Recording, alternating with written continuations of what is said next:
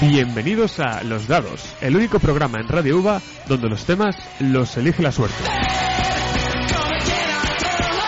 Bueno, como muy bien sabéis, en nuestro programa simplemente tiramos un dado al final del anterior y según el número que salga, elegimos el tema para tratar en el siguiente.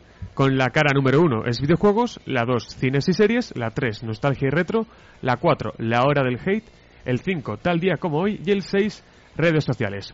Hoy con nosotros está nuestro magnífico equipo con el que empezamos. Javier Torres, muy buenas tardes. Buenas tardes. Roberto Lagartos. ¿Qué tal, Roberto? Buenas tardes. Y hoy traemos a nuestro especialista y el único que puede sacarnos de la cárcel si la liamos muy parda, Álvaro Nieto. Muy buenas tardes. Buenas tardes. Mucha confianza tienes en mí, ¿eh? Sí, sí. Demasiada. Bueno, nuestro programa de hoy vamos a traer un programa doble y bastante especial en el que vamos a tratar nostalgia y retro, como acordamos en la cara anterior, y además pues vamos a hacer un programa, como digo, muy especial. Vamos a hablar de cómo nació el programa y muy bien y cómo lo solemos pues realizar, y vamos a intentar indagar un poco en cada uno de nosotros. Y con esto comenzamos.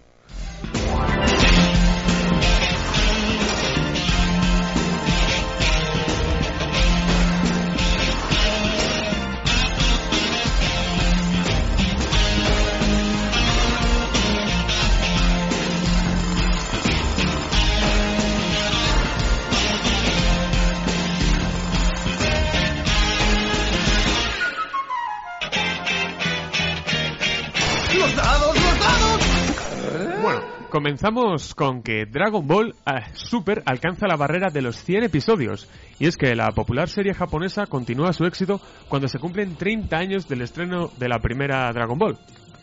A pesar de las numerosas críticas que la serie ha recibido desde su estreno en verano de 2015, la audiencia la sigue situando entre las 5 más vistas de Japón cada fin de semana. Sin un final todavía concretado, el propósito de estas nuevas aventuras de Goku y el resto de los guerreros Z pretende enlazar con el epílogo de Dragon Ball Z, poniendo fin a ese idilio que los fans mantuvieron con el todavía aún más criticado Dragon Ball GT a mediados de los 90. De esta manera, la popular creación de Akira Toriyama se une al fenómeno retro y de nostalgia, renovado en los últimos años. Ya se prevén nuevas películas y videojuegos que, junto al numeroso merchandising, atrae los millones de fans que la serie ha cosechado durante todos estos años por medio de múltiples reposiciones de la serie original. Hombre, es la serie anime que más dinero y público mueve, por lo que un futuro, vamos, al menos a corto plazo, está más que garantizado. Y no sorprende al leer esta noticia esa especie de intención de separarla de Dragon Ball GT. Sí, bueno, esto te lo he traído para Javi también, que luego tendrá que decir alguna cosa. Bueno, nada, 4 apuntes te doy. Cuando me dijiste que íbamos a hablar de retro, de nostalgia, yo lo más retro que se me ocurre para mí es Dragon Ball, porque, fíjate, has hablado de lo primero, 30 años. Yo empecé a verla con mi primo, que me saca 11, y ya cuando la veía era un poquito preadolescente o adolescente. O sea, que quiero decirte que sin duda la serie tiene una larga vigencia y, bueno, ya ha sobrevivido o ha envejecido muy bien en el tiempo, ¿no? Eso por una parte. Bueno, déjame acabar y luego ya atiza si quieres. Que luego lo de las críticas, es verdad que ha tenido muchísimas críticas, sobre todo por el mal dibujo. Es verdad que yo no soy un experto en el tema animación japonesa y tal, pero por lo visto los plazos de dibujo se han acortado muchísimo. Entonces, claro, los estudios en el caso de Toei ha recortado muchísimo presupuesto, y hay capítulos que están mal, pero luego, que a la gente también le gusta quejarse, yo creo que por todo, en la postproducción, mira qué palabra tan bonita, ¿eh? Qué palabra tan preciosa, ¿eh? Bueno, pues cuando salen a DVD los capítulos o van a salir, ya les están remasterizando, o sea, esos errores de dibujo les están quitando. Yo soy fan de la serie, también te lo digo, ¿eh? Pero bueno, luego Javi que anote. El tema de la barrera de los 100 capítulos, fíjate que posiblemente siga. Es que hay que pensar que Dragon Ball ha sido un éxito en el pasado, pero también en el presente, porque hace 2 años que se estrenó la serie y entonces ya estaba acabando la reposición de Dragon Ball Kai, que es así como decirlo, una remasterización de la original. Entonces dijeron, oye, la cosa va muy bien, hemos estrenado 2 películas, vamos a intentar tirar con una serie, y ya te digo, entre las 5 más importantes del fin de semana, está en Japón. Comentas un poco... Me queda otra cosa, sí. Ay, sí, te remata, remata. No, nada, que el tema videojuegos, películas, fíjate que se están aprovechando la nostalgia más que eso, porque yo tengo 20... Bueno, 20 y tantos. Dilo. No quiero decir, no os voy a decir para que... 45. Los fans no se enfaden, ya, pues yo es que tengo muy poca. Que... No, que fíjate que yo he empezado a verla cuando tenía 10 años, que ya era una reposición, pero hasta ahora... no se ha emitido casi en ningún canal. Y quiero decirte, yo he seguido pendiente de la serie, ha habido videojuegos, ha habido cositas, o sea que han sabido muy bien llevar la serie durante todos estos años, cosa que con otras, por ejemplo, bueno, Pokémon es una máquina de hacer dinero. Es el Juggernaut del dinero. Pero bueno, no ha habido otras series que, por ejemplo, One Piece, que tenemos algún amigo que es muy fan, muy friki incluso. Felicidades, fan de One Piece. Un saludito, Miguel. Y bueno, por ejemplo, esa serie yo creo que ha envejecido bastante peor. Y eso que tiene 700 capítulos. Comentas el tema de que ya ha habido varias películas que han renovado la serie, pero la gracia y el origen de esas dos nuevas películas fue que Akira Toriyama no tenía ninguna intención de continuar con Dragon Ball. Él acabó con GT, lo que... No la creó él, pero tuvo influencia en parte del guión. Pero salió aquella maravillosa obra de arte llamada Dragon Ball Evolution, malísima, actores mal cogidos. Una película de Fox, hay que decirlo también. Una película de Fox, malísima, o sea, un cáncer. Pero claro, y la vio Akira Toriyama y dijo, no, esto no puede ser, no puede ser. Y dijo... Le ofrecieron pasta, también hay que decirlo, y dijo, no, yo voy a hacer otra. Hizo la de la Batalla de los Dioses, una peli muy muy buena. Ahí empieza todo realmente. Y a raíz de que el éxito que tuvo, dijo, pues a ver qué puedo sacar. Y sacó Super. Bueno, a ver, es que estáis hablando de cosas muy recientes, o sea, esto es poco retro, por decirlo de una forma, pero no. 30 años te parece poco retro, ¿no? Digo Dragon Ball Super o la película de la Batalla de los Dioses, pero claro, yo me quedo con la frase que has dicho de es una serie que ha pasado, el tiempo la ha tratado muy bien, la saga se ha tratado estupendamente, bueno, desde Dragon Ball Z, que me puedes decir cuándo acabó. 92, yo creo, porque en el 94 se estrena GT. Bueno, y que nos corrijan si quieren. Bueno, podemos decir que Dragon Ball Z... yo creo que en España, al menos, Dragon Ball Z tiene más repercusión que Dragon Ball original. Sí, mucho más. Y se ha repuesto muchísimo más en televisión. Es todo lo que la mayoría del mundo recuerda, tal... Pero claro, después de Dragon Ball Z, ¿qué ocurre? Sale GT. Bueno, a mí me gusta, pero... Pero no te enfades. No, vamos a ver. Es que le está apuntando con una pistola. Es el último programa, de verdad. ¿Vamos a acabar así a palos o qué? Sí, algo como... Pero, si es que es mi personaje, el hater. Vale. Bueno, no. Pero GT, que a algunos gusta más, a la mayoría gusta menos. A mí, yo creo que básicamente por ese factor nostalgia me gusta más de lo que... A lo mejor la recuerdo mejor de la basura que seguramente será.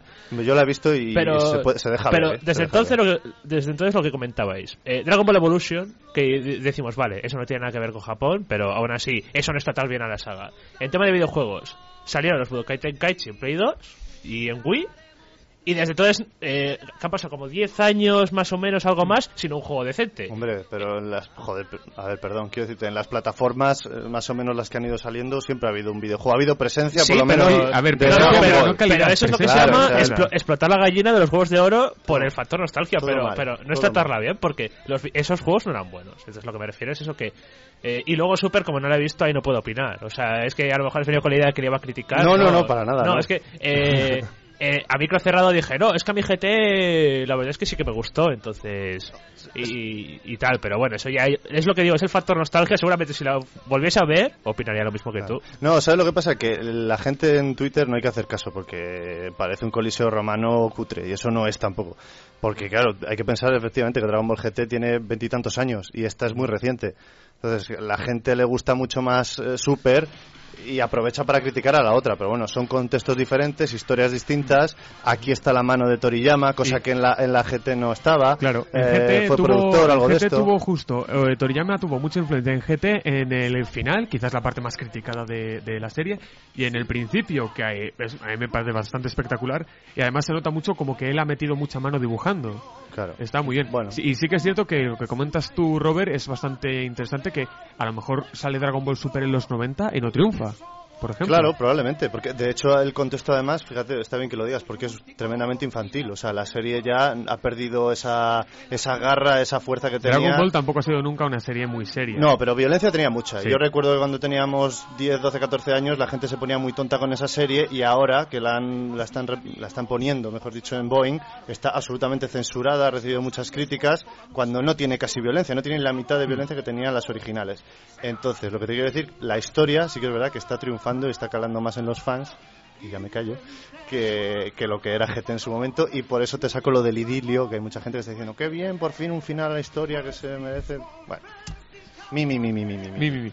¿Javi, alguna aportación más ahí para rematar tu no sé, animaversión casi a los guerreros Z? Joder, que simplemente digo que el lapso desde que acabó Z hasta ahora no es el de una saga que diga que, o sea, no es lo que le corresponde a una saga de ese nombre, o sea, como que debería haber sido mejor tratada en tema de calidad, no de cantidad.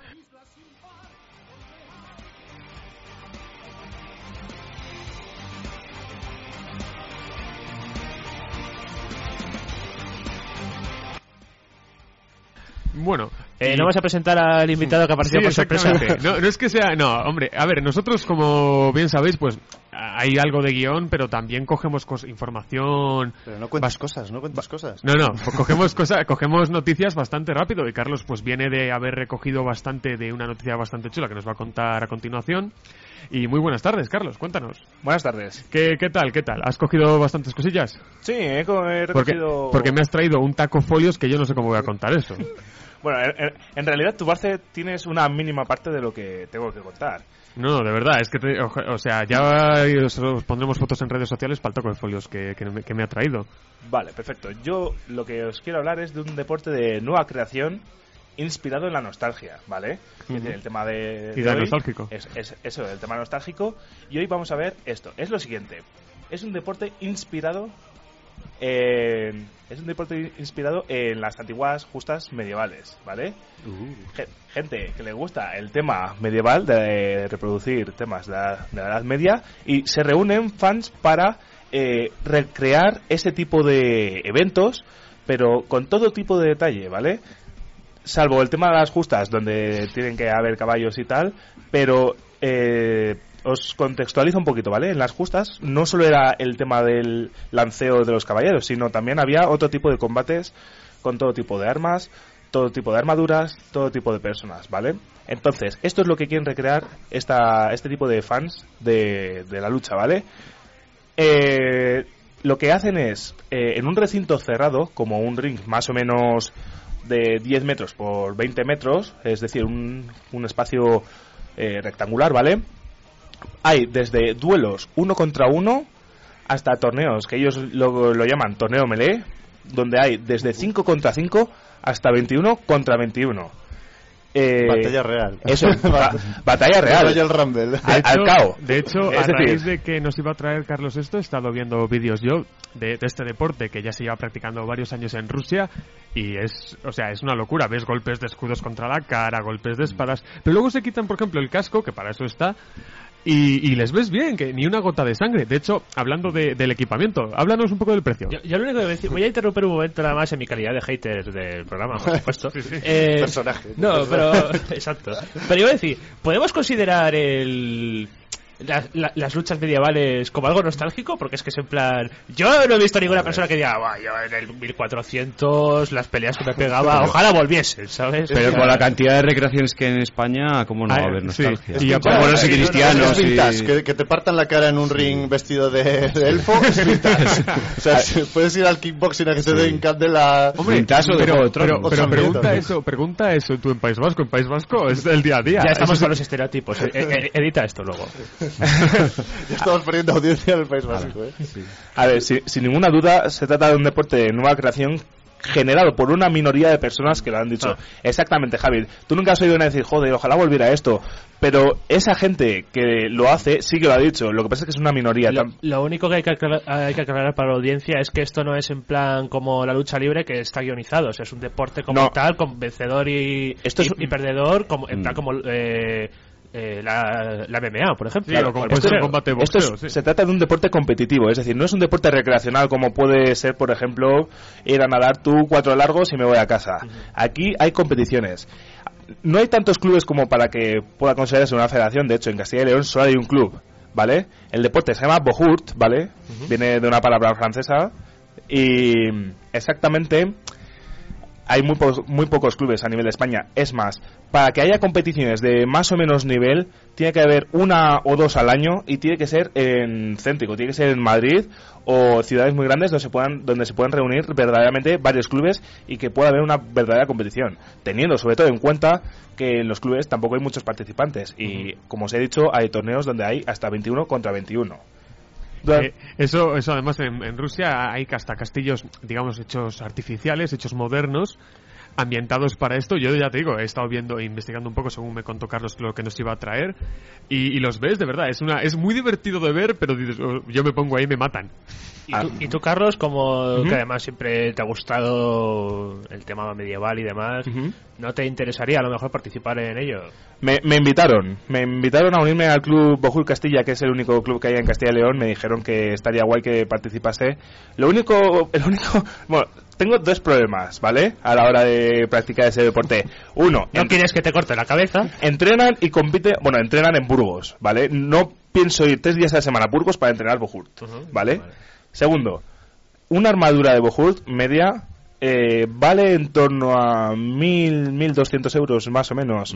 ¿Tú te imaginas gastarte en equipamiento 1.200 euros? Vale, pero por lo que pesa la armadura sí que podrías, porque yo he leído que pesan en torno a 30 kilos. Sí, a ver, por el peso de la armadura no hay ningún problema. Es decir, oscila entre 20 y 40 kilos, depende de tu posición. Hombre, a ver, 30 a 40 kilos, te corto un segundo, 30 a 40 kilos es un peso grande, o sea, vale, Carlos, si le veis, tiene unos brazos más grandes que el ego de Cristiano Ronaldo. Iba a decir que lo que le frena es que en la normativa impiden matar, entonces ya les comento, ¿para qué? Porque Carlos va a ir... Carlos es la montaña de los dados. La mitad de la montaña, me permito matizar, porque soy... Pero no, sí, por ejemplo, si alguna vez te pones, yo qué sé, equipamiento, vamos a poner... de buzo, por ejemplo, que a lo mejor no, salvo la bombona, no pesa tanto, pero aún así, ya es un poco más de peso, ya te es muy incómodo moverte. O equipamiento de fútbol americano, que es ligero, pero también te impide mucho moverte por peso y por construcción del propio cuerpo. Si me permitís añadir una cosa, es verdad que el peso de la armadura intimida mucho. Hostia, 40 kilos en mi cuerpo, pero tenéis que pensar también que son 40 kilos distribuidos en todo vuestro cuerpo. No es lo mismo. Hay personas que ganan 40 kilos de grasa y les ves andando por la calle bien, ¿no? En cambio, les cuesta respirar un poco, me da a mí, ¿no? Sí. Con la armadura también te cuesta respirar. Es que es lo mismo, es el mismo símil. Tú te pones una armadura y es como si hubieses engordado de repente 40 kilos. Te mueves, te notas lento, pero es un peso distribuido. Entonces, no es tan... ¡Hostia, tengo una armadura! No es tan limitante como vosotros pensáis. De hecho, si te mueves un poco con ella y entrenas un poco con ella, es hasta fácil moverse. Sí, pero para Peter Languila no, o sea, vamos, está claro. Es que para él se cae hacia abajo con la armadura. El problema de Peter Languila es que tendrían que hacerle algo hiperamedida, porque... El problema de Peter Languila es que es un meme de hace ya 3 años. O sea, bueno, estamos nostalgia. El plato de nostalgia, exactamente. Claro, eso es. Esto es como todo, o sea, Carlos trae el medievo, que es nostalgia vasca, digo, nostalgia en general, y ahora trae el recurso de APM maravilloso de Peter Languila.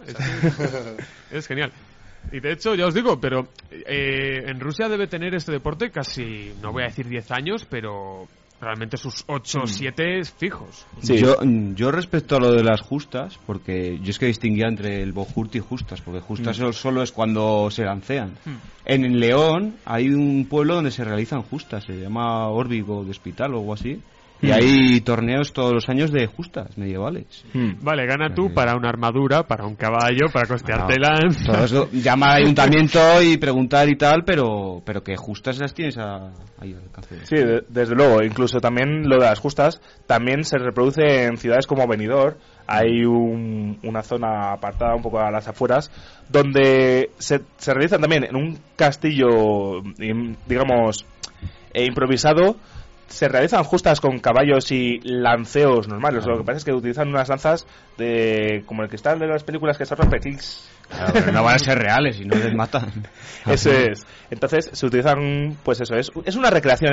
Pero en el caso de las justas que tú dices, sí que es recreativo. Esto es un deporte competitivo. Bueno, yo estas justas he visto vídeos y a ver, ahí son actores, pero son actores especializados en dobles, son actores dobles, ¿sabes? En sufrir caídas y todo. Está bien, es otro tipo de recreación. Y ahí está, quieras que no, lo que dice Carlos, vale, al final las lanzas son atrezo, pero quieras que no te está dando un impacto. O sea, obviamente no es que te impacte un tronco, pero oye, el golpe te lo sigues llevando. Correcto, yo no tengo más que añadir.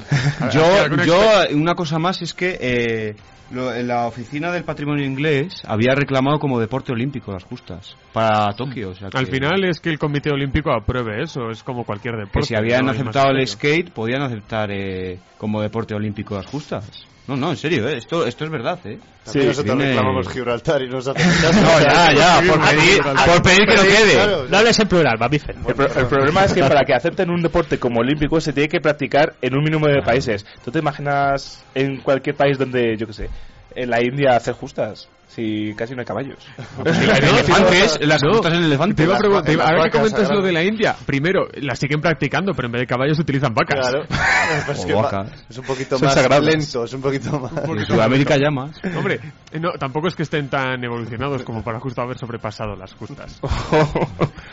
Madre mía. ¿Y vosotros, Robert, Javi, habéis probado algo de esto alguna vez, de casualidad, en alguna feria medieval? Obviamente no justas, pero algo de parecido. Pues no, la verdad es que no. No me he preparado nada. Pero bueno, como propuesta cultural no está nada mal. Oye, como propuesta cultural... Es que así tratando de temas nostálgicos te puedo decir que nunca me ha llamado mucho... La única ambientación medieval que a lo mejor me puede gustar fue Robin Hood, película Disney de... Eso te iba a decir, lo que ha comentado antes Nieto, que esto yo creo que va un poco propiciado por las series antiguas, Juego de Tronos, sí, por ejemplo, hace mucho tiempo, o sea, yo creo que en los 90 a lo mejor había muchísimas más películas de ambiente medieval, luego como que se apagó un poco en la época de los 2000 y ahora ha vuelto con fuerza con Juego de Tronos y demás, ¿no? Pero como es un tema que la verdad es que desde pequeño ya nunca me llamó mucho la atención. Yo como niño pequeño de los 90, como podría ser la película de Toy Story, dejé de lado todo para unirme a la ciencia ficción, ¿sabes? Para nosotros las espadas tienen que ser láser. Exacto.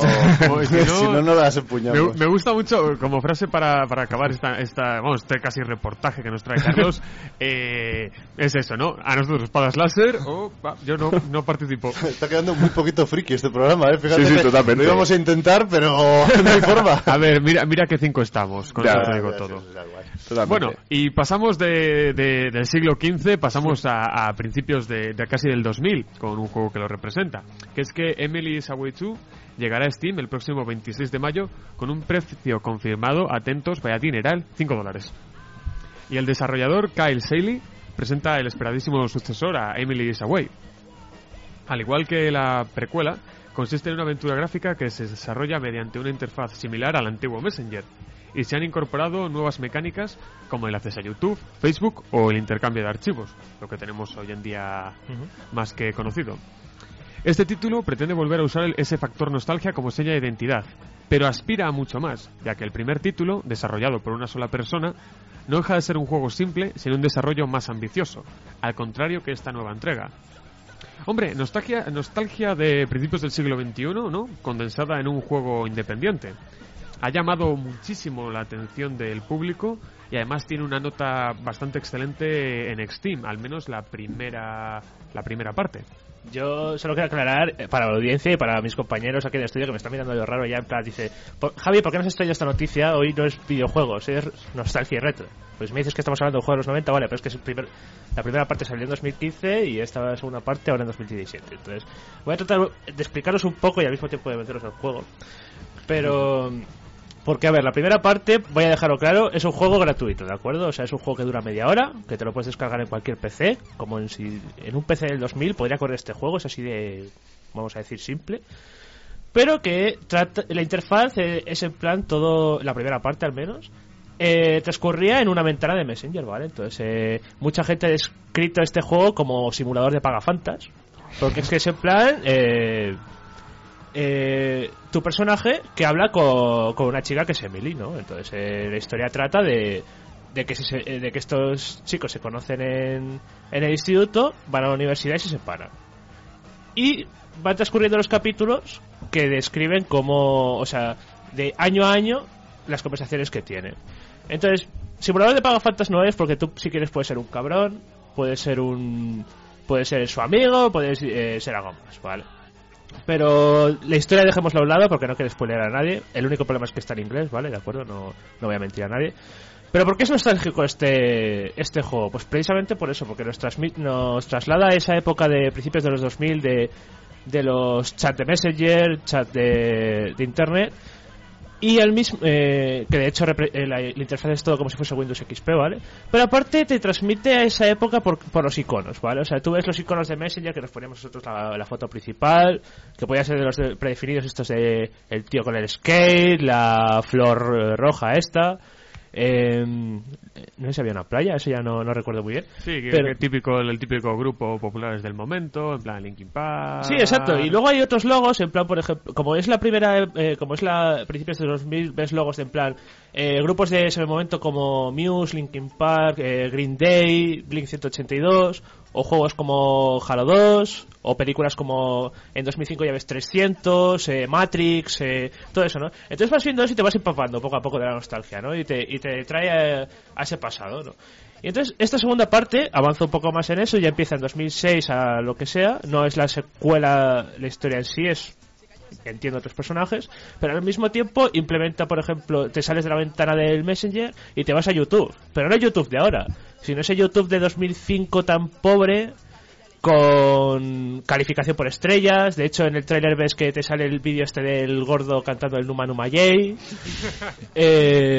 Luego, por ejemplo, también creo que puedes entrar a Facebook, pero ese Facebook de cuando empezó a despegar, de 2005, 2006, no como el de ahora, ¿no? Entonces, a mí es un juego, la verdad, que yo lo recomiendo a todo el mundo la primera parte y espero que la segunda triunfe.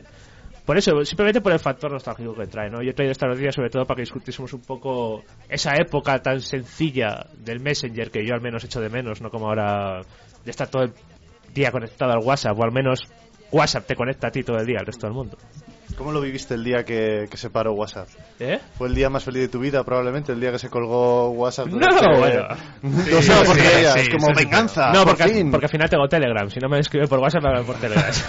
Oye, yo te digo una cosa. Al principio te quedas un poquito así como, ¿qué voy a hacer con mi vida? Pero luego pasa hora y media y sigue respirando igual, ¿eh? O sea, que podríamos aguantar perfectamente. Yo me acuerdo que creo que cuando pasó eso yo estaba durmiendo. Así que a mí me echó la bronca a mi padre. Dice, ¿qué haces mandándome un WhatsApp a las 3:30? No se había enterado ni de que había visto. Oye, y WhatsApps que se quedaron en el limbo.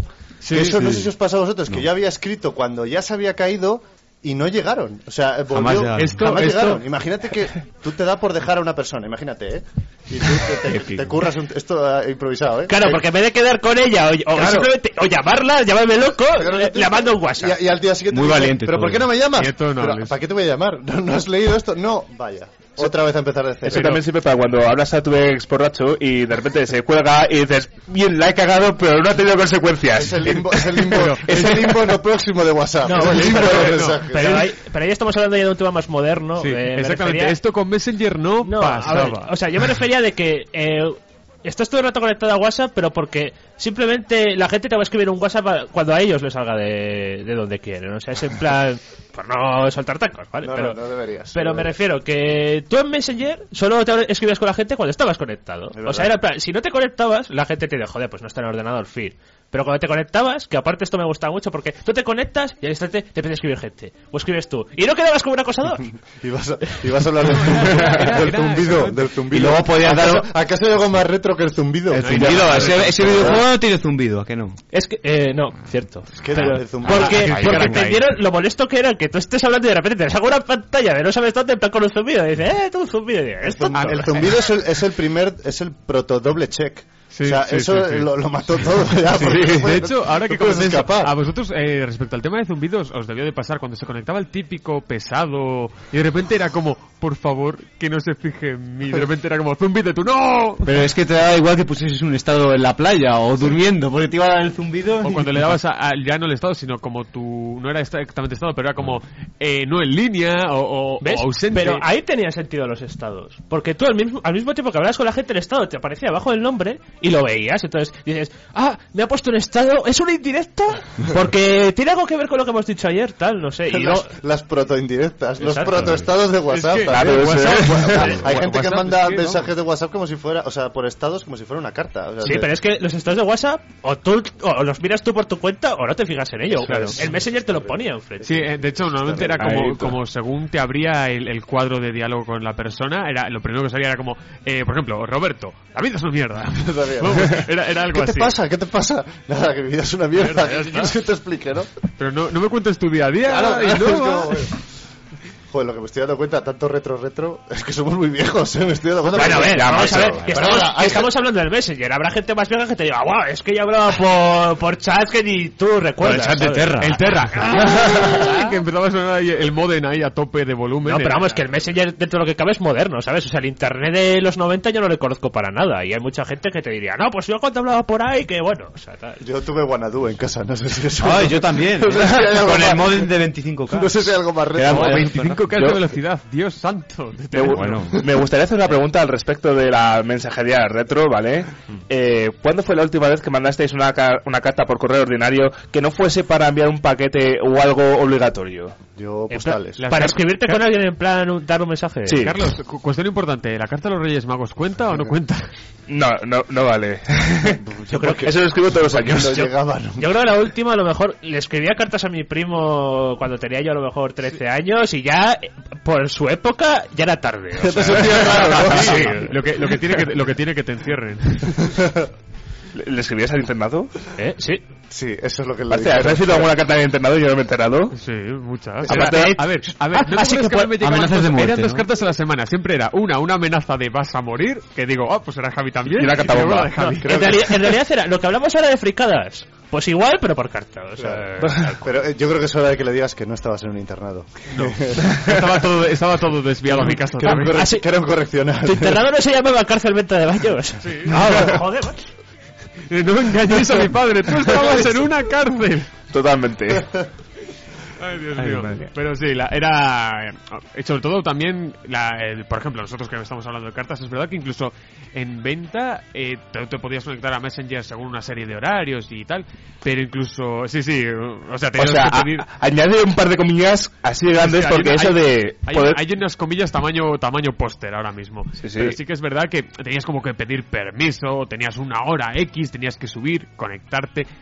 a un equipo de los 90, pero a mediados de, pues a 2005, 2006. Si la memoria no me falla, eso solo nos lo dejaban hacer en verano, o sea, en los meses próximos a verano, y a partir del segundo año, sí, o del tercer. O sea que, eso que dices, te dejaban conectarte a unos horarios o tal... Es cierto. Sí, todo muy entrecomillado. Yo voy a criticar, por último, solo una función que actualmente ni el Messenger de Facebook, ni Telegram, ni WhatsApp tiene... Que Messenger sí tenía, que es poder cambiarme la fuente a Comic Sans Rosa para joder a la gente. A todos los canis y chanis que nos están escuchando les gusta esto. Bueno, eso no me había acordado, es verdad. Joder, pero pues una cosa, todo ese día ¿Qué están haciendo en Palo Alto que no están metiendo colores en al WhatsApp y al Facebook? O sea, ¿qué pasa? Falta personalización. Totalmente. Zuckerberg ya se ha hecho a dormir el tío.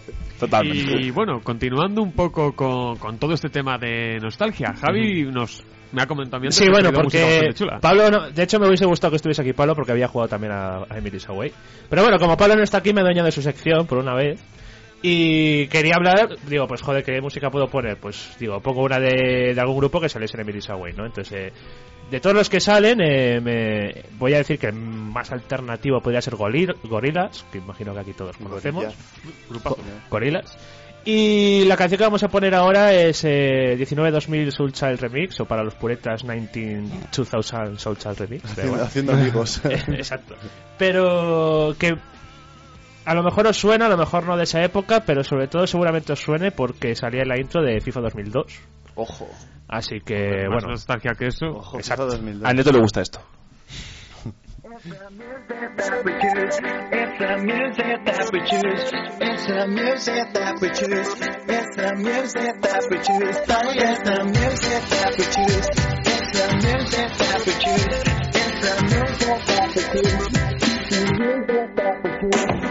The world is spinning too fast. I'm fine that Nike shoes to keep myself tethered to the days I tried to lose. My mama said to slow down, you must make your own shoes.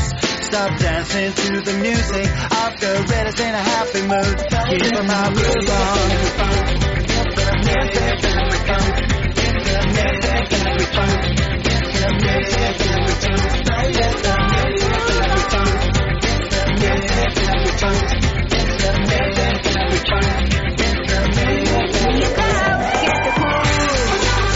the cool to shine. Get the cool. Get the cool to shine. Get the cool. Get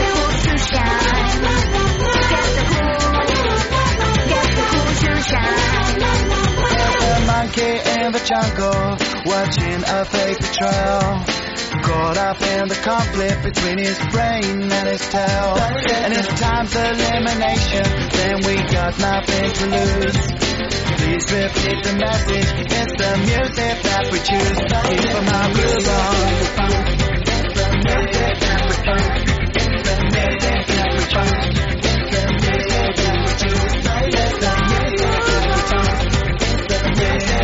It's the music that we choose. Get the cool. Get the cool to shine. Get the cool. Get the cool, get the cool to shine. Get the cool to shine. Day to the pump, day to the pump, day to the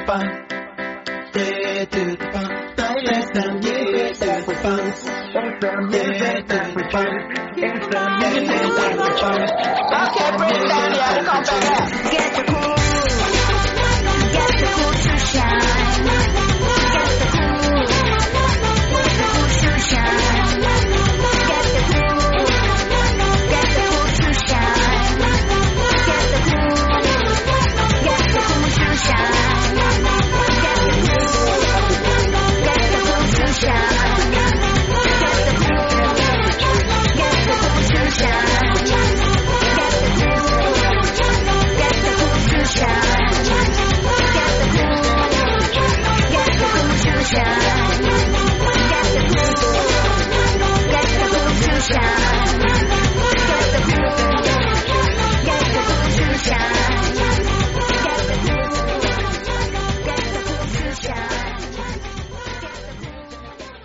De verdad, vaya señor temazo, como siempre. Pero está bueno que... Como dices siempre, exacto. No. ¿Te gusta o no, señor temazo? No, porque casi siempre traéis además temazos, porque lo bueno es que si no viene Pablo, que es nuestro real experto en música, Javi entiende muchísimo, entonces no... Bueno, se me había olvidado comentar que si no, Pablo me mata, de que precisamente Gorillaz ha sacado disco este mes. Igual que hizo, Gorillaz, que el vocalista es, el líder es Damon Albarn, que es el vocalista de Blur, que también sacó disco el año pasado, y ahora sí, esto voy a hacer para que Pablo me mate. Ningún disco me ha conseguido convencer mucho, pero bueno, pienso que debería volver al año 2000, en plan nostalgia y retro, como es el programa de hoy, y empezar a sacar discos decentes. Pablo te mata hoy. Exacto. Bueno, hoy ahora comenzamos un poco con el especial de final de temporada, y es que, este programa pues nació de una idea muy tonta que tuvimos un día en cuanto nos dieron la oportunidad. Y sé que muchos no lo saben, pero de aquí periodistas realmente somos Robert y yo. Bueno, proyectos. Ni siquiera. Exactamente, y somos proyecto de periodistas, algo horrible. Así que quiero que en general conozcáis un poco quiénes somos cada uno. Carlos, cuéntanos un poco de ti. Pues veréis, yo soy graduado actualmente en Ciencias de la Actividad Física y del Deporte. Ahora mismo estoy trabajando como entrenador personal en un centro de entrenamiento deportivo. Es un centro pequeñito, pero que tenemos absolutamente todo lo necesario. Donde, nos vienen personas de todo tipo, nos cuentan sus objetivos. ¿Sus penas? Sus penas también, porque también desarrollamos una función muy importante como psicólogos. Quiero tener el cuerpo de Brad Pitt. Eso es. O quiero adelgazar 40 kilos en 2 semanas y no quiero moverme del sofá. Bueno, pues sacas la sierra, le cortas las piernas y... La liposucción barata. Por supuesto, de hecho yo, si consigo que adelgace 40 kilos, le corto las piernas en un minuto, sería un muy buen entrenador personal. Oye, estás cumpliendo tus objetivos. El primer paso será decir que es un fracasado, ¿no? Eso está allí. Bueno, barritas energéticas. Esto es con periódico de manzana. Estás ofendiendo al 50% de nuestra audiencia. Correcto. Totalmente. Y a nosotros. Y a nosotros también. Ninguno de nosotros somos aquí atletas. Entonces, esa es un poquito mi vida y mi función en el día a día. Nuestro ya vamos a hacerte fijo al paso que vamos. Nuestro colaborador Nieto, cuenta. Bueno, yo no tengo mucho que contar. Soy un proyecto de abogado que sigue ahí pendiente. O sea, después ya de 6 años o yo qué sé más, ya casi voy a hacer una década la carrera, porque ya no tengo una prisa en perder mi tiempo ahí estudiando y pagando matrícula. No hay prisa tampoco. A partir de la cuarta el precio no cambia. Pero tengo alegrías también en la vida, no solo este peso, sino que...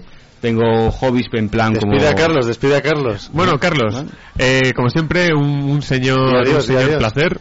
Bueno, chicos, yo aquí concluye mi estancia en el programa. Quiero daros las gracias a todos por invitarme y por ser tan buenos compañeros. Muy bien, un aplausito, un aplausito, claro que sí. Oye, y a Pablo y a Guillermo, que no se me olvide, que también sí, que ahora bueno, cuando acabéis vosotros hablo de un poquito de ellos. Uh-huh. Bueno, y lo que seguía contando, que tengo hobbies en plan, hago cerveza artesanal y tengo... Que salió en la vida moderna. Cuéntalo. Gracias a un amigo que se llama Íñigo Aguado, que me coló las cervezas. Le di tamaño champán, que yo es Viña Rock, y además, como tiene una cara así muy de niño, le dijeron que si tenía 12 años, hicieron el chiste de las cervezas, como se llama Capricho de Obispo, sí. Y él tenía cara de niño, pues que si un nuevo tipo de incesto. Ignatius, ¿no? Ignatius lo coge por banda y... Además dijo algo como dijo, corrígeme, creo que dijo... compadre, mi compadre nieto, y se pesó compadre con nene... Y nieto, dice, es un nuevo tipo de incesto. Pero tienes que... Un niño de 12. Increíble. Te verás la audiencia donde aprendiste a hacer cerveza, o sea, del varón de la birra. O sea. No. Cogiste una ballena, 16 balleras. Eso suena muy Breaking Bad, pero un amigo de mi padre que es químico nos enseñó, ¿eh? Ojo. Nos enseñó en la cocina y nada, si además no tiene mucha dificultad, si tú te pones a ello... Visteis la cocina y dijiste... Funciona, pero si cambiamos la metanfetamina por cerveza, lo petamos. Sí, exacto, ahí está la cosa. Bueno, ahora viene nuestro señor hater profesional, Javi. Sí, ya has contado mi vida, o sea, ya has hecho eso. Bueno, podemos pasar. Mi profesión es ser hater y estudié en la Universidad de Bellas Haters, ¿no? Y ya está. No. ¿En California? Exacto. No, bueno, estudio finanzas, que para el caso, pues en plan, la gente me ve a mí, o sea que al final es eso, ¿no? Das lo que recibes. Y acabaré este año, seguramente. Y mi vida no tiene mucho más misterios, eso. Soy un friki, como dice Roberto a destajo. No, de verdad que no. Y bueno, ¿y qué tal delante del micrófono? Porque esto a ti te intimida un poquito, ¿eh? Es mi primera vez. Claro, explícalo porque... Pues la verdad es que al sí que es cierto que creo que me he ido soltando un poco más a los siguientes programas, pero sigue sin gustarme mi voz de radio. O sea, es en plan, no, es algo que no me acostumbro. Porque me acuerdo que dijiste tú que estabas más acostumbrado. Lo más importante es que os hagáis a vuestra voz porque a partir de ahí va a salir mucho mejor. Pero es que es algo que cuesta aún, ¿eh? Cuesta. No, hombre, yo siempre hemos dicho lo mismo, tanto Robert y yo, hablándolo fuera, hablándolo incluso aquí en radio. Ninguno de vosotros sois, entre comillas, ni proyectos de periodista, ni profesionales, ni tenéis experiencia. No se os puede exigir, y de hecho lo hacéis bien, que es lo que me sorprende. Muy bien, además. Conozco gente de periodismo que no lo hace ni la mitad de bien. Luego voy a hablar un poquito Entiendo por eso que nadie de tu clase escucha este programa. Exacto, exactamente. Que ahora en serio, en plan de... Luego también tenemos a Pablo, que aunque hoy no esté con nosotros, pues ni que estuviera muerto, pero ha hecho telecomunicaciones... Es quizás eso, nuestro experto en música, en serio, tiene una mente para eso increíble. Es probablemente la persona con más éxito de este programa y eso da muestra de lo triste que es. Por eso no ha venido, claro. Y luego Guillermo, que tampoco está hoy, que es pues eso, pedagogo, ahora está pues con temas de cocina y tal. Y ya te digo, iba a ser nuestro técnico, pero al final pues como todo, ¿no? Pues por unas cosas por otras pues ha podido venir poco o nada. Pedía mucho dinero, sí, de ver dinero, claro, no tener ganas de verme, pues todo eso pues se va juntando. No se pudo. Y bueno, y realmente antes de empezar con Robert, que es el mi favorito del programa. Vaya. Pues, o sea, al que voy a dar más. Y eso que he llegado tarde, si quieres cuéntalo y me has echado la bronca, pero bueno. Sí, hombre, ha llegado tarde, pues hemos empezado más, pero tampoco. Media hora de nada. Insultos, nada. Ya le echaré la buena bronca que paso está. Pero bueno, como al final no mucha gente, pero es que me han ido preguntando, pues, según he contado lo del programa, pues cómo nació la idea y todo. Y al final pues fue muy sencillo. La profesora de aquí de la facultad, Nereida, nos dio la oportunidad. Y me dijo que, claro, obviamente, pues que si quería hacerlo. Y dije, pues sí, voy a buscar gente que me haga un programa que esté bien y que podamos aportar algo que Radio Uva, pues por ejemplo, no tenga, que es eso, un poco de infoshow y tal, y ver qué hacer. Y claro, lo comenté pues con mis amigos, los que están ahora mismo en cabina, y dijeron, pues sí, ¿y qué podemos hacer? Y todo pues empezó, y si cogemos eso, pues tiramos un dado al final de cada programa y vamos eligiendo y todo, y al final pues nació esto, damos información, luego... Damos pues nuestra opinión, yo creo que intentamos hacerlo de una manera divertida, ¿no? Bueno, vas a contar cómo era la idea original del todo, porque eran dos dados, ¿no? La original era una locura de tiempo. Porque íbamos a hacer... eran 12 temas y cada programa íbamos a lanzar dos dados. Entonces, cada parte del programa iba a ser, pues... un dado en la primera parte y otro dado en la segunda. Solo queríamos que al final que nos... Era demasiada la formación, noticias, trabajo, que nosotros como... Y que nos quedábamos sin con cosas que decir, porque traíamos muchas noticias y ojo, si es que la mitad de las cosas que quería decir no me da tiempo. Es mejor poco y bueno que mucho y malo, es que es la frase. Y ahora ya con que ya sabéis más detalles, vamos a traerle un poco la gran exclusiva de hoy. Y es que nuestro colaborador, Roberto Lagartos, se marca muchas herreras de la vida. Allí donde va, pues se enfada y le echan, se enfada y se va, etcétera. Y de verdad ha trabajado en bastantes medios, o sea, por eso es mi experto en radio. Y es que, bueno, el último sitio en el que estuvo, antes de aquí, fue en Radio ACUP Radio, como preferáis decirlo, de la que tuvo, pues, algunos motivos que hicieron que se fuera. Cuéntanos. Bueno, yo te lo agradezco. Voy a llorar al final, ¿eh? Tampoco es que sea, no es ninguna exclusiva ni es nada importante, yo creo, pero bueno, sí que en primer lugar agradecerte. No sé si lo haremos después, pero agradecerte por iniciar el proyecto, por confiar en nosotros y bueno, por rescatarme a mí también, ¿eh? Porque la verdad es que, como bien dices, el último medio, la última aventura en comunicación que estuve fue en ACUP Radio. Que bueno, empieza en 2012, como quien no quiere la cosa. Yo todavía estaba en tercero de Derecho, además, y fue como un punto de inflexión, yo creo, para mi vida, incluso porque me hizo enamorarme de esto que es la comunicación y en particular que es la radio. Y ya digo que empezamos en 2012, estuvimos casi 3 temporadas haciendo un programa que se llamaba Doble o Nada, que bueno, que estuvisteis casi todos aquí, ¿no? La verdad es que Nieto Breta tengo la libreta aquí famosa. Estuve marcándose algún bueno, pues los primeros pinitos, y a mí me hace mucha ilusión porque en tu caso también Barce o a Anguita, que lo hemos citado antes, pues también comenzaron un poco, yo creo, en el periodismo a raíz de esos primeros pasos en la radio. Y bueno, todo se tuerce. Como suelen pasar las cosas, cuando hay una ruptura, por así decirlo, hay muchos motivos envueltos. La ruptura en este caso se produce en mayo de 2015, cuando íbamos a poner fin a la tercera temporada, y queríamos hacer algo especial. Teníamos intención, sobre todo mi compañero Pablo Vega, que le mando un saludo desde aquí, aprovechar las elecciones municipales que se producían ese año, en mayo de 2015, y en concreto en Palencia, porque ACUP Radio, la sede, la emisora principal está, bueno, la principal y la única está en Palencia. Radio Colores. Sí, también, bueno, eso al hilo de lo que has comentado, alguna aventura hemos tenido por ahí, radiofónica, que no ha llegado a buen puerto, la verdad, ¿no? Pero sí que es verdad que teníamos intención de hacer un debate, y en este caso, pues contextualizo un poco y me cortas cuando quieras, Barce, que no, tú sigue, no me queda la verdad que la gente en este caso tiene que saber un poco de nosotros, y si fuera por mí, este programa había sido 15 minutos hablando cada uno de sí. Sí, además, bueno, en el caso, lo has comentado tú, que Nereida nos propuso hacer este programa y lo hacemos encantados, ¿no? Bueno, pues en mayo de 2015 digo que teníamos la intención de hacer un debate, y eso que la agencia, bueno, la Asociación de la Prensa de Palencia determinó que no se celebrara ninguna, al menos en televisión, pero en esta que citabas tú, Radio Colores, hicieron un debate, celebraron un debate con algunos de los principales candidatos a la alcaldía de Palencia, ¿no? Entonces, yo que vi aquello, dije, bueno, pues esta es la mía, yo me voy a poner el mundo por montera y voy a intentar hacer un debate de similares características, por lo menos para cerrar bien la temporada, y sí. Y además conseguiste quizás lo más difícil, que fuera que te dijeran que sí, que tenían ganas. Bueno, eso muchas veces es lo difícil, porque, como dices tú, tanto en campaña, pues su tiempo está milimetrado.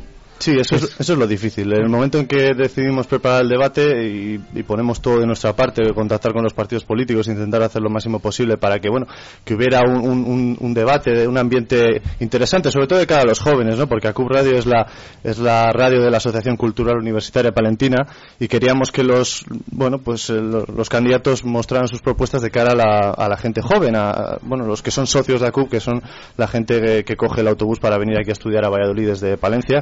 Y lo conseguimos, debo decirlo que todos los partidos se portaron muy bien, los principales nos confirmaron. Y un día antes de que se celebrara el debate, yo tuve, no sé si decirlo, la soberbia o las ganas de demostrar que habíamos hecho buen trabajo en esa recogida, en esos testigos, ¿no? Y lo anunciamos por redes sociales.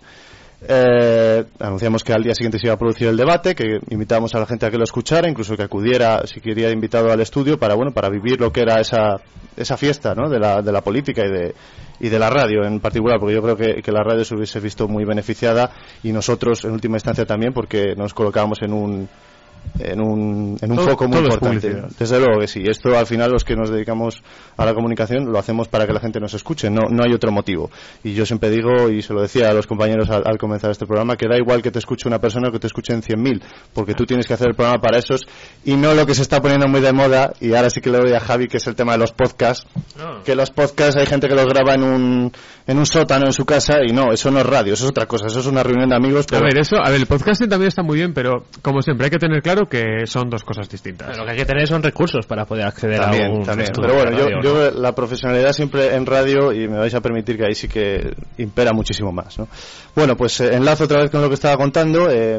Esa misma tarde que nosotros anunciamos que se va a producir el debate, a mí me llega un mensaje, un WhatsApp, a eso de las 8 de la tarde, comunicándome que no se va a producir el debate, que la dirección de la radio ha determinado que no tiene cabida ese contenido en la emisora, y que se cancela. No solo eso, sino que también se suspenden las emisiones de forma indefinida. Esto, lógicamente, ya digo, no me voy a hacer el bueno, existían una serie de problemas con los directivos, con la gente al mando de la radio. Bueno, pues no es cuestión de contarlo aquí todo, ni mucho menos, pero sí que es verdad que se pidieron una serie de cosas, no se concedieron, y eso pues enfrió un poquito las relaciones, ¿no? Pero yo tenía claro que aquel programa se tenía que celebrar, y yo dije que lo iba a hacer, por activa o por pasiva, de la forma que fuera.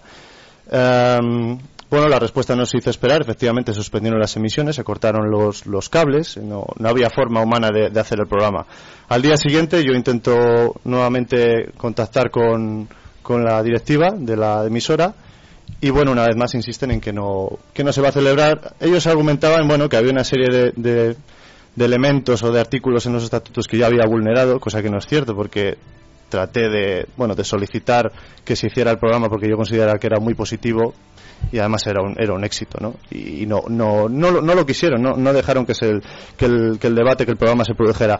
Y digo el programa porque no solo teníamos esa parte política que iba a ser pues en torno a una hora, sino que, como ya he dicho antes, queríamos cerrar la temporada, y yo tenía pactada una serie de entrevistas con unos actores de doblaje, precisamente de la película Dragon Ball, que bueno, pues estaba muy de moda la película, y teníamos ganas de hablar. Me acuerdo además que ese día, sí, al menos a Álvaro no lo sé, pero yo creo que estaba, a mí me invitaste a ir, porque yo le tenía muchas ganas. Estabas, bueno, no os recuerdo si en la primera parte, pero en la segunda desde luego estaban invitados pues la gente del programa, y íbamos a terminar con esas dos partes, ¿no? Una parte política y otra parte más de entretenimiento, el doblaje, íbamos, bueno, un monográfico yo creo que interesante.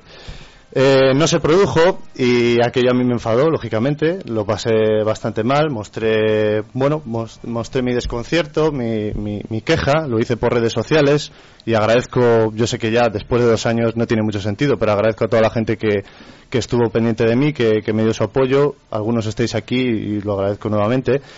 Y bueno, fue una situación muy muy muy tétrica, porque es verdad que al final lo que nosotros queríamos hacer en la radio era... pues eso, aprender a comunicar, aprender a compartir cosas. Hicimos muy buenos amigos y aquello se truncó de forma un poco brusca. ¿Por qué cuento todo esto? Porque claro, también me sirvió a mí especialmente para dedicarme al tema de la comunicación, y decidí estudiar periodismo un poco desde ese día, que dije, bueno, pues si no me dejan comunicar aquí, lo intentaré en otro sitio, ¿no? Y ahí viene un poquito la historia que nos ha traído aquí, bueno, 2 años después a Radio Uva, y lo agradecemos por estar aquí. Y ya para terminar esta locución, que ha quedado un poquito más larga de lo que yo esperaba, 2 lecciones que yo saco, no vitales, pero bueno, sí que es verdad que la experiencia al final es un grado, y a mí me ha servido. Y yo imagino que si algún estudiante de periodismo nos escucha, da igual que esté en primero, en cuarto o hace 10 años que haya terminado la carrera, yo creo que le puede servir. El primero es que, aunque suene un poco cliché, es verdad que el sistema existe. Es decir, llega un momento en que hay unas personas que están por encima tuyo en cualquier ámbito de la vida, ya sea en el trabajo, en amistades o bueno, pero sobre todo en el ámbito del trabajo se nota muchísimo más, que hay gente que no te deja seguir, como si fuera la ballena de Jonás, que te atrapa y no puedes moverte hacia ningún lado. Y esto para mí pues fue algo duro, porque es verdad que a mí me gustaba muchísimo la comunicación y me lo cortaron de raíz. No, seguramente si alguno escucha esto dirá, no, si nosotros no le queríamos echar. Bueno, pues que sepan los oyentes que al día siguiente, después de esa clausura del debate, se iba a producir una reunión y a mí efectivamente se me iba a echar. O sea que como diría José María García, yo me fui 5 minutos antes de que me echaran, porque dimití ese mismo día, y ahí está el post del Facebook. No me echáis vosotros, te invito. Exacto, para el que lo quiera ver, ¿no? Eso por una parte, fue muy triste, fue muy doloroso, pero bueno, eso es pasado. Para triste la demanda que nos va a llegar aquí no creo para nada. Te recuerdo que como director del programa todo tengo que dar yo la cara, así que... Bueno, pues mira, yo fíjate que para decir que siempre hay una de cal y otra de arena, vamos a decir que yo también aprendí en ese momento, y en este caso sí que entono el mea culpa, que cuando te dedicas a esto tienes que tener a los jefes de tu parte. O sea, esto es algo fundamental. No puedes cargar contra tus jefes en ningún caso. Cosa que yo hice, cosa que yo me mostré muy descontento durante todo el tiempo que estuve allí, y por eso yo creo que quizá incluso pregonaron por ahí la fama que yo tenía de polémico, cosa que es cierto y la asumo con total naturalidad.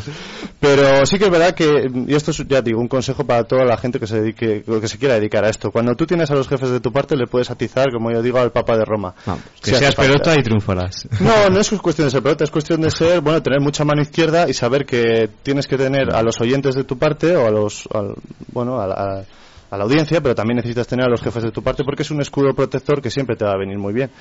Así que bueno, aquí termina esta pequeña locución que hacemos, que bueno, esperamos que podamos seguir, ¿no? Que no nos echen después de esta, no creo. Parce, cuando quieras. Pues yo realmente, casi rematando un poco la reflexión de Roberto, que particularmente quería concederle yo todo este tiempo que está hablando, porque es verdad que es una historia interesante y una historia que hay que saber. Bueno, y que ha pasado suficiente tiempo también como para contarla, ¿no? Y hombre, y lo que he comentado antes, yo por mí esta habría sido un especial de todos hablando 20 minutos y cada uno luego a su casa. Y realmente es eso, que tener claro lo que... De verdad, repasar, volver atrás, escuchar otra vez la moraleja que pone Robert, que está muy bien, sinceramente. Y realmente quiero preguntaros a vosotros, ¿estáis dispuestos a la siguiente temporada a volver aquí a tope? Yo sí. Fíjate que creo mucho en el destino, y es verdad que, como te decía antes, aquel último día de mayo fue el último paso en ACU. Yo creo que aquí comienza una nueva historia y que las cosas pasan porque sí, ¿eh? O sea, ya te digo que lo mismo sales de ACU, que te encuentras una chica a las 6:30 de la mañana un día y te enamoras, o sea, sí. Las cosas pasan porque pasan y luego no lo puedes entender. Nieto, ¿tú quieres venir la temporada que viene ya como mi nuevo oficial? ¿Como fijo o sí, ya fijo? Sin sueldo, pero fijo. Pero bueno, yo pensaba que me ibas a ascender aquí. A ver, voy a ser sincero un segundo antes de nada. Yo tenía un equipo que era buenísimo, ¿eh? No os imagináis la calidad, pero querían que les pagara. Eran unos profesionales que flipas, pero decían, no, nosotros cobramos. Dije, pues iros a casa, y ya contacté con los que están ahora. Yo con que me asciendas del sustituto a sustituto, me vale, o sea, me vale para ir subiendo poco a poco. ¿Y tú, Javi, tienes intención? ¿No? Yo, mientras pueda, sí. O sea, yo no sé, al acabar la carrera lo que haré, y si tendré tiempo, pero es que es cierto también. Hemos tenido todos muchos problemas esta temporada, no hemos tenido todos los programas que hubiésemos querido por el poco tiempo que teníamos cada uno para fijar un horario común. Entonces yo espero que la próxima temporada yo siga aquí y que todos podamos seguir aquí, sin duda. Bueno, y ahora toca la parte que a todo el mundo más le gusta, que es vamos a tirar el dado y según salga 1, 2, 3, no renovamos temporada, y 4, 5, 6... renovamos para la siguiente temporada. ¿Lo vas a dejar toda la suerte? Toda la suerte. Marco yo este speech, igual sale un 2 y no volvemos ya. Ahí está la gracia. Es que quería que fueras ahí sentimental y hagas cosas bonitas para joderte con la suerte detrás. Bueno, pues y luego, aparte dentro de... Te quedas con el calentón, Robert. Ahí está. Suele pasar, ¿eh? A mí suele pasar. Y aún así ninguno de vosotros vais a poder hacer radio porque como hable yo con Nereida, aquí se acabó. Cierto. Bueno, Javi, tira el dado a ver qué. A ver. Lo que nos dé la gana. Da igual. Nadie ha visto nada.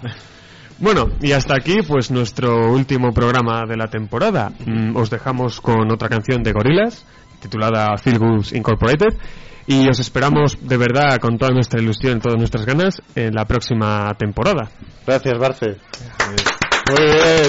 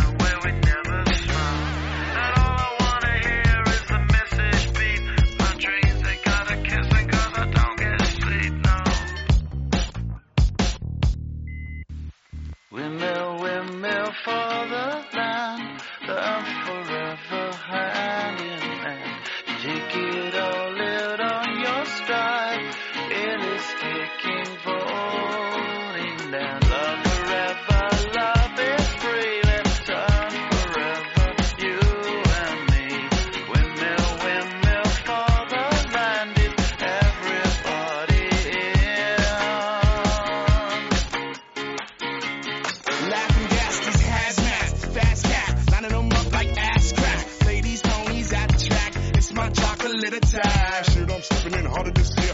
Yeah, been ripping in harder this year. Watch me as I gravitate. Ha ha ha ha ha.